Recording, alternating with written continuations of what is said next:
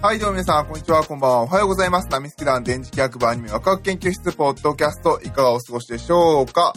はい、えー、ということでね、えーっと、ちょっと待ってね。はい、えー、今ちょっとマイクの角度を、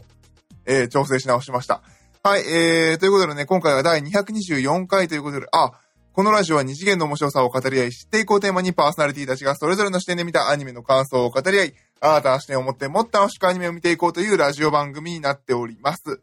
はい、ということで、えー、今回がだいにひゃくにじゅうよんかいということで、えー、ごめんなさいね。あのー、お前前々回と同じタイトルじゃねえかって言われたら本当申し訳ないです。えー、今回は、えー、ラブライブ虹ヶ崎学園スクールアイドル同好会の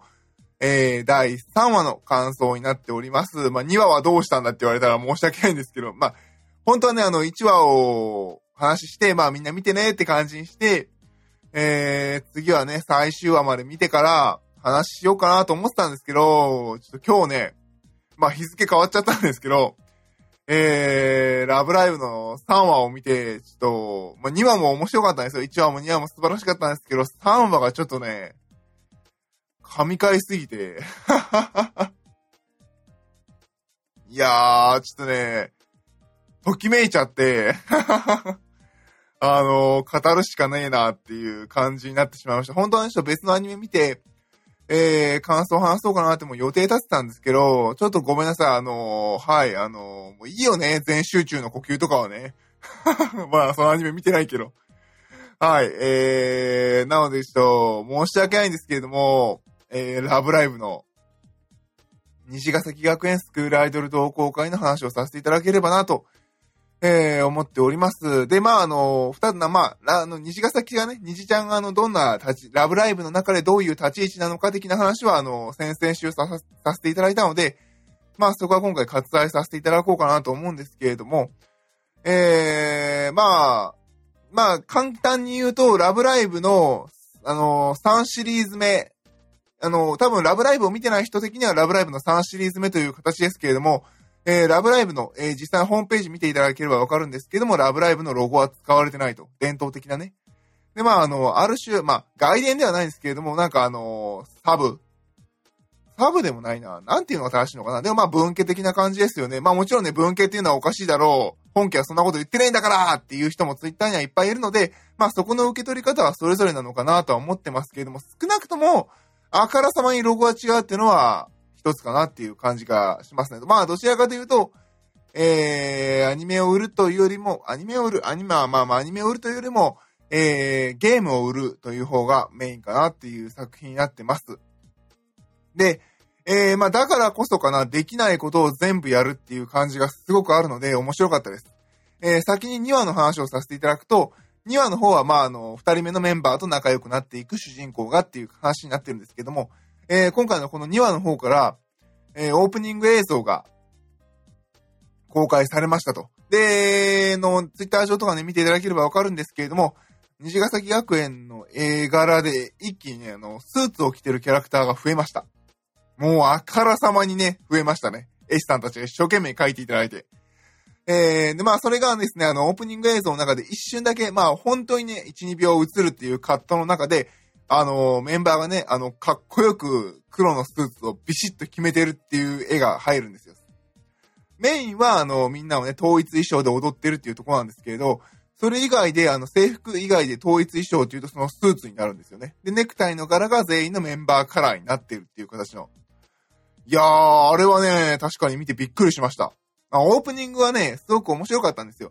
あのー、さっき言ったように、あの、制服と、あの、学校通ってる制服と、あのー、それか、あの、踊っている全員のね、統一衣装っていう形だったんですけれども、それ以外が、あのー、なんだろう、水着だとか、あのー、パジャマパーティーしてる時の、それぞれの、えー、ラフな、えー、砕けた、あのー、衣装だったんですけれども、あの、基本的にはやっぱりあのー、なんていうのかな、やっぱあの、踊ってる時の統一衣装はどちらかというとフォーマル寄り。あ、もちろんあの、カジュアルも入ってるんですけどね、フォーマル寄りで、でまあ、制服なんてフォーマル、フォーマルの典型じゃないですか。で、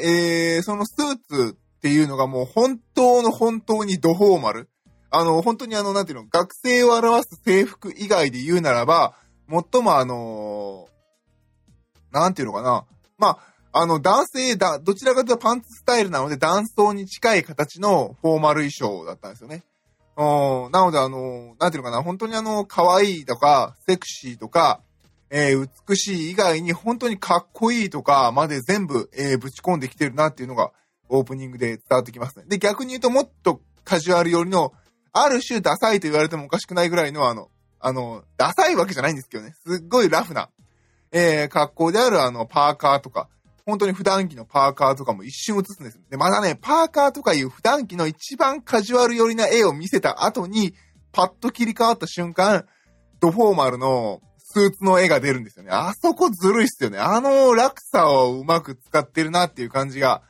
えー、しました。で、まあにわのね、内容は、まああの、中須かすみが、なんだろう、もともとやろうとした同好会を、まあ、休止するとかやめるというか仲違いした結果、の中にあのそれぞれスクールアイドル像が求めるものが、えー、違うという、えー、話が発端だったと。で自分自身もあのかっこいいとか熱いとかじゃなくて可愛いを追求したいんだっていう話をしたのに、えー、あゆむちゃんに自分の思う可愛いを押し付けていたっていう反省する回なんですよね。うん、音楽性とか、まあ、音楽性の違い、まあ、スクールアイドル性の違いの話をちゃんと気づいて成長していくっていう話で、じゃあ喧嘩したえー、刹那をどうするかっていうのが今回の話なんですよね。で、あの、さんわ始まってびっくりしましたね。一番最初のアバンのところから、いきなり刹那が言うんですよね。あの、私がいると、ラブライブに出られないっていうね。初めて、ラブライブっていう単語が出てくるんですよ。うーん。まあね、あの、一応始まった時から言われてました。ゲームやってる人たちは、まあ多少ね、あの、ゲームではまあストーリー的には変わってるんですけれども、まあ本、根本というか、あの、大元的にはあの、にじちゃんをね、まあ、アニメは本当にソロ一本で行くのか分かんないんですけれども、えー、ソロでやっていくっていうのはゲームの流れで、まあ、どちらかというとみんなで甲子園目指すぜというよりは、いや、俺ら野球すんの好きなんだぜ、みたいな話がメインなんですけど、今回それがかなり強く出ましたね。まあ、要するにラブライブって甲子園なんですよ。で、まあ、ラブライブに出られないっていう、えー、話をして、すごくラブライブってのをいきなりド頭で明示されるんですよね。で、その後に、あの、主人公のゆうちゃんと、まあ、生徒会長、えー、中川奈々、あの、ゆうきせつな、えー、が、あの、えー、生徒会長として会話しているときに、このままでは、ラブライブに出られないから、私は、あの、ゆうきせつなさんは抜けたんですよ、みたいな話を、こう、独白的にするんですよね。で、あの、もう、それを、最初になんかさ、私がいると出られない、出られないんだっていうのをにかい言う、にかい言うシーンがあるんですよね。で、やっぱ見てる側としては、そん、まあ大人、まあ私もね、おっさんなのでね、もうそんなにラブライブにこだわらなくてもって思いながら見ちゃうんですよね。苦しいなって思いながら見てて。で、一瞬ゆうちゃんが何か言おうとするんですよね。で、そこにあのまあ、あの、まあさんじゅっぷんのど真ん中ぐらいなのでね。で、あの、歩が現れて言い損ねて、生徒会長が去っていくっていうところで、まあその後実は生徒会長はやっぱ結城刹那だったんだって教えてもらって、えー、またゆうちゃんが会話しに行くんですけど、途中で思うんですよね。ゆうちゃん言おうとしてやめたけど、もしかしてゆうちゃんラブライブ出なくていいって否定するってちょっと思ったんですよね。いやまさかなー。まあだってこのアニメ知ってる、ラブライブ虹ヶ崎学園スクールアイドル同好会だからねっていうはい、えー、なのでですね、えー、どうなるんやろうどうなるんやろうと思いながら、まああの結城刹那のその困なんだろう困っていること、問題点に対して、えー、ゆうちゃんがね、まっすぐ、えー、向き合って、君の、その、スクールアイドルが大好きだっていう。で、でもあのー、私がいるとみんなを、輪を乱してしまい、えー、アイドル同好会がうまく動かず、ラブライブには出られないんだと。予選も勝ち残っていけないんだって言った時に、ゆうちゃんが言うんですよね。だったらラブライブなんか出なくたっていいじゃないっていうね。で、まあその後一応言い訳的に、いや、ラブライブが悪いとかそういうわけではなくてさっていう話をもちろん入れてはいるんですけれど、言ったかーっていう感じでしたね。いやー、なんかあそこを言ってくれたことで、ね、あの、見てる側的にもそうなんだよなっていう感じが、えー、すごく、すごくしますね。うん。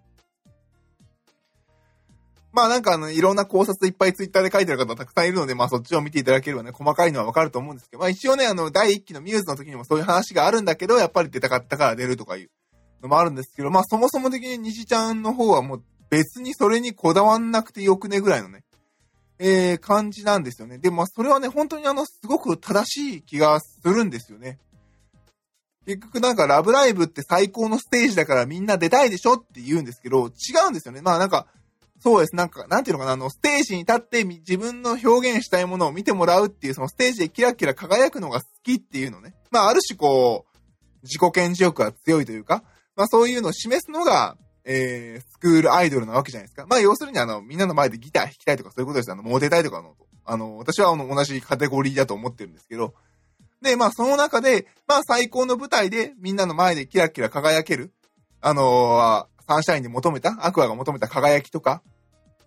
えー、そういうのが、あのー、あるのが、ラブライブであるけれど、それって手段だよねって、自分が最高に楽しいと思える場所にが、一つ、手段の一つがラブライブであって、目的って、ステージに立って自分のやりたい、あの、スクールアイドルをやるのが目的なんだよねっていうのが、えー、はっきりと明示されたのが良かったんではないかなと、えー、すごく、すごく思いますね。で、これを見てすごく私も反省しましたね。あの、今回のコロナの影響でコミケがね、なくなったのと、あと、まあ、あの、いろいろね、あの、スワローセブンさん、あの、うちのサークルのメンバーのスワローセブンさん、天台さんがね、まあ、あの、それぞれの諸事情によってあのすぐに集まれなかったりする状況に陥っているので、えー、まあ、このラジオ自体も、私のこういう活動自体もどうなのかなっていうのを一瞬思ってたんですけど、今回のさんわを見直してみて、確かにと思ったんですよね。私もコミケには出ました。コミケに憧れて、ね、あのー、二人を誘ってサークルを作って、えー、こういうラジオとかをやってきたんですけれど、それって、まあ、一つね、コミケに憧れたっていうのはあるけれど、目的じゃないよねっていう。コミケにで行ってみて、ああ、すごいなーって思った一つは、自分で何か作って出すっていうのが目的だったんですよね。で、その手段として一番大きいコミケってのがあっただけなんですよね。そう、だから別にね、コミケ以外のオンリーイベントもいっかいにかい出たこともありますし、そもそもこうやってね、家で喋って出すっていうことも全然できるっていう状況で、何をそんなに固執したのっていうのは確かにね、すごく言われた感じがしました。えー、今回のコロナがあるっていうのはね、多分そんなことはあの頭におかず作成されてるんでしょうけど、すごくすごく今回のこのさんわはあのー、刺さる内容でしたね。私的には、電磁気役的には、はい。で、えー、その後ね、主人公のゆうちゃんが続けるんですよ。スクールアイドルとファンがいればそれでいいじゃないっていう。うーん、いい言葉だなと思いましたよ。まあもちろんね、あの、ラブライブに出るのがね、あればさらに良いんでしょうけれど、プラスアルファであって、本質ってそこじゃないよねっていう、えー、ところだったん、そういう問いかけだったんじゃないかなと思います。ここって本当にすごくいろんな人がいろんな形で受け止めて、あのー、考えることができるいいセリフだったんじゃないかなって思います。特にあの、今さっき言ったようにコロナ禍の状況です。まあ、ラブライブ、実質的に言うと、この現実世界で言うとライブを開いて、えー、多くの人を集める興行でも、そんな簡単にできないじゃないですか。前、去年やったことを今すぐできるって言うと絶対できないし、じゃあ半年後、一年後できるかっていう保証ゼロな状況で、で、だから実質ラブライブいけないんですよね。でも、スクールアイドルがいて、ファンがいればいいじゃないっていう。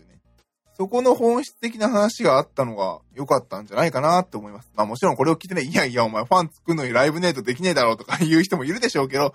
まあそれは、なんだろう、手段が変わるっていうだけなんですよね。それがライブだったっていうのは手段の一つであって、それ以外があるよねっていう、えー、感じがすごくして良かったんじゃないかなと、えー、思います。まあ、なんだろうね、これがね、あのー、スワちゃんとか、天台さんがやると仕事の話とかもね、絡めて喋りたいんですけどね。まあ、例えば、ほら、なんていうのかな。私だったらエンジニア職になりたいっていうのが目標で、エンジニア職になって、さあ次どうするっていう感じなんですけど、ほら、そうなって仕事しちゃうと、ほら、年収とか見えてきちゃうじゃないですか。年収だとか、ほら、なんて、待遇だとか、やりたい仕事内容とかね。どれが手段でどれが目的か忘れちゃうとかね。そんな感じもあったりして、すごく今回の話は、いい話だったんじゃないかなと思っております。音楽もね、良かったしね、にわもさんわも。個人的にはそうですね。まあ、そうね、個人的にはね、やっぱりあの、西ちゃんってアルバムでまとめて聞いて、その、それぞれの個人のストーリーを思い描くのが好きだったので、今回はもう完全に答えを教えてもらっちゃってるんで、まあ、ストーリー上ね、まあ、もっと、えー、咀嚼すればいいものもいっぱい見えてくるんでしょうけど、なんかもう私、今回はちょっとあの、そのままあの、あライブ始まる前のゆうちゃんの言葉にこう、打ちのめされすぎてしまって、あの、ライブシーンはね、結構ね、何回か見返さないと、そこが頭に入ってこなかったですね。はい。で、まあ、ライブシーン何回か見返してね。で、まあ、あの、スワローセブンさんにもうすぐに送りまして、もう、神回だから見てくれって。まあ、スワちゃん、ちょっとあの、仕事、あの、仕事とかね、あの、いろいろ、えー、状況は変わってね、なかなかアニメも見づらい状況になったんですけどね。まあ、ご本人もね、もう俺はラブライバー卒業だとか言い始めましたけど、まあ、ふざけんなと思ってますけど。はい。まあね、あの、見てくれて、見てくれてね、あの、良かったって、えー、反応も良かったので、えー、彼はまだまだ逃げられないんじゃないかなと、思っております。で、まあね、やっぱスワちゃんもね、やっぱりあの、結城哲也の演奏シーンが良かったって言ってますし、あとはあの、さっき言って、私もね、えー、言ったように、その、ラブライブに出なくてもいいっていうのは、やっぱ本当に救いだったんじゃないかっていう、えー、言葉はね、あの、スワローさんから、えー、感想といただい、いただいてます。うん、そうですよね。やっぱりそこに固執することの意味、手段に固執しちゃうっていうのは本当にいいですよね。で、まあ、スワちゃんも言うように、あの、感想、スワローセブンさんの感想で言うと、あの、ゴールは一つじゃないと。えー、もっといろんなものを見ようよと。えー、本当にこの時代の多様性を表した、えー、回だったんじゃないかっていうので、私もその通りかなというふうに、えー、思っております。いやーね、これもう本当終わった後もなんかもう私なな、はちかい見返しましたけどね。いやー、あんまり、YouTube 今回なんか画質良くなくてね、Hulu に移って、Hulu すぐ配信しててよかったよ、Hulu。まあ、Hulu アニメの画質悪いんですけどね。